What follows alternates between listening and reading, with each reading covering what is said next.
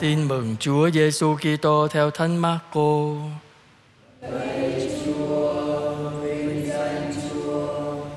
Khi ấy Chúa Giêsu từ trên núi xuống và đến cùng các môn đệ.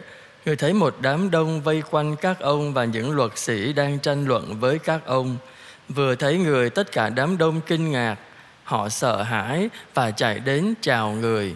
Và người hỏi họ rằng, các ngươi tranh luận gì với nhau đó? Một người trong đám đông trả lời rằng, Lạy Thầy, tôi đem đến cùng Thầy đứa con trai tôi đang bị quỷ câm ám. Quỷ đột nhập vào nó bất kỳ ở đâu thì vật nó ngã xuống và nó sùi bọt mép, nghiến răng, cứng đờ ra. Tôi đã xin các môn đệ thầy trừ quỷ nhưng họ bất lực. Người đáp lại, hỡi thế hệ cứng lòng tin, ta còn ở giữa các ngươi đến bao giờ? Ta phải chịu đựng các ngươi đến bao giờ nữa? Đem nó lại đây cho ta. Và người ta đem nó đến. Vừa thấy Chúa Giêsu, quỷ liền dằn vặt đứa bé dữ dội, đứa bé ngã ra, sùi bọt mép, lăn lộn trên đất. Chúa Giêsu hỏi cha nó rằng, nó bị như thế từ bao giờ? Ông ta đáp, thưa từ lúc bé, quỷ thường xô nó vào lửa, vào nước để giết nó. Nhưng nếu thầy có thể làm được gì thì xin thầy thương giúp chúng tôi. Chúa Giêsu nói với ông, sao lại nói nếu thầy có thể, với kẻ nào tin thì mọi sự đều có thể được. Tức thì cha đứa bé khóc lóc kêu lên, thưa thầy tôi tin, xin thầy trợ giúp lòng tin yếu kém của tôi.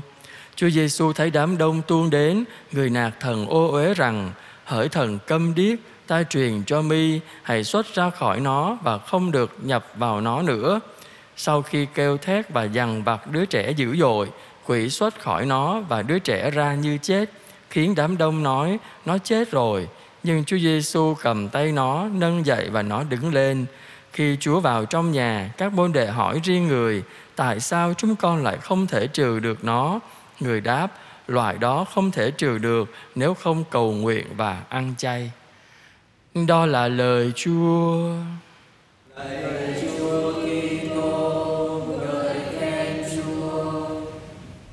Mọi sự đều có thể, chỉ cần tin. Kính thưa quý bạn chị em thân mến, bài tin mừng ờ, thuật lại một người cha ờ, đem đến một đứa con cho các môn đệ và xin các ông chữa lành. Nhưng mà các ông không làm được. Cho nên khi gặp Chúa Giêsu thì người cha cũng xin uh, Chúa Giêsu chữa lành cho con mình. Nhưng mà ông lại nói rằng uh, nếu thầy có thể làm được gì thì làm.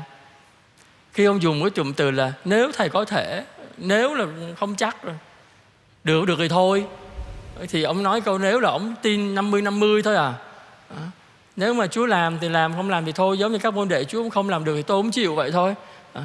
Chúa Giêsu chỉnh lại câu nói đó tại sao nói là nếu thầy có thể bất cứ ai chỉ cần tin thì sẽ được chúng cho thấy người cha rất là lanh người cha khóc nói ngay con tin và xin nâng đỡ niềm tin của con niềm tin yếu kém của con. Thì Chúa Giêsu lập tức dựa trên cái niềm tin dù là niềm tin yếu kém nhưng một chút niềm tin thôi chỉ cần một chút niềm tin thôi Chúa Giêsu đã làm và con ông được chữa lành. Ừ. Vậy thì chúng ta nhìn lại trong chính cuộc đời mỗi người chúng ta. Bây giờ nếu chúng ta được ai đó hỏi rằng có tin tin chúa không? Chắc chắn mình nói là có à, à chứ ai cho chúng ta nói là không đâu. Nhưng mà trong đời sống đó nhiều khi đòi hỏi chúng ta thể hiện niềm tin của mình vào chúa, nó lại khác. Êm đềm, vui vẻ, thành công, muốn gì được nấy thì tin, dễ lắm. Nhưng mà khi gặp thất bại, khi gặp khó khăn à, khi gặp đau khổ trong cuộc đời mình thì liệu chừng niềm tin mình còn không? Chính những cái lúc thử thách đó đó, cái khó khăn đó đó thì chúng ta mới thấy rằng đức tin nó thể hiện như thế nào trong chính cuộc đời của mình. Lúc ấy nó không còn ở môi miệng chúng ta nữa. Con tin con tin, nhưng không. Bây giờ con phải thể hiện niềm tin ấy trong cuộc đời của con.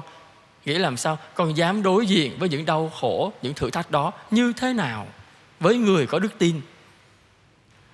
Thưa quý bà chị em, theo con nghĩ đó, tin là dám đặt cả cuộc đời của mình trong tay thiên chúa tin là chúng ta dám để cho chúa thi hành ý chúa trên cuộc đời của chúng ta, mà nhiều khi ý chúa không giống ý của chúng ta.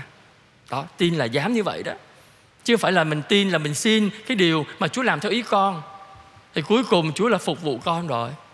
Ừ. Cho nên đức tin đòi hỏi nó mỗi người chúng ta. Muốn tin được như vậy thì phải có lòng yêu mến Chúa trong đó cơ.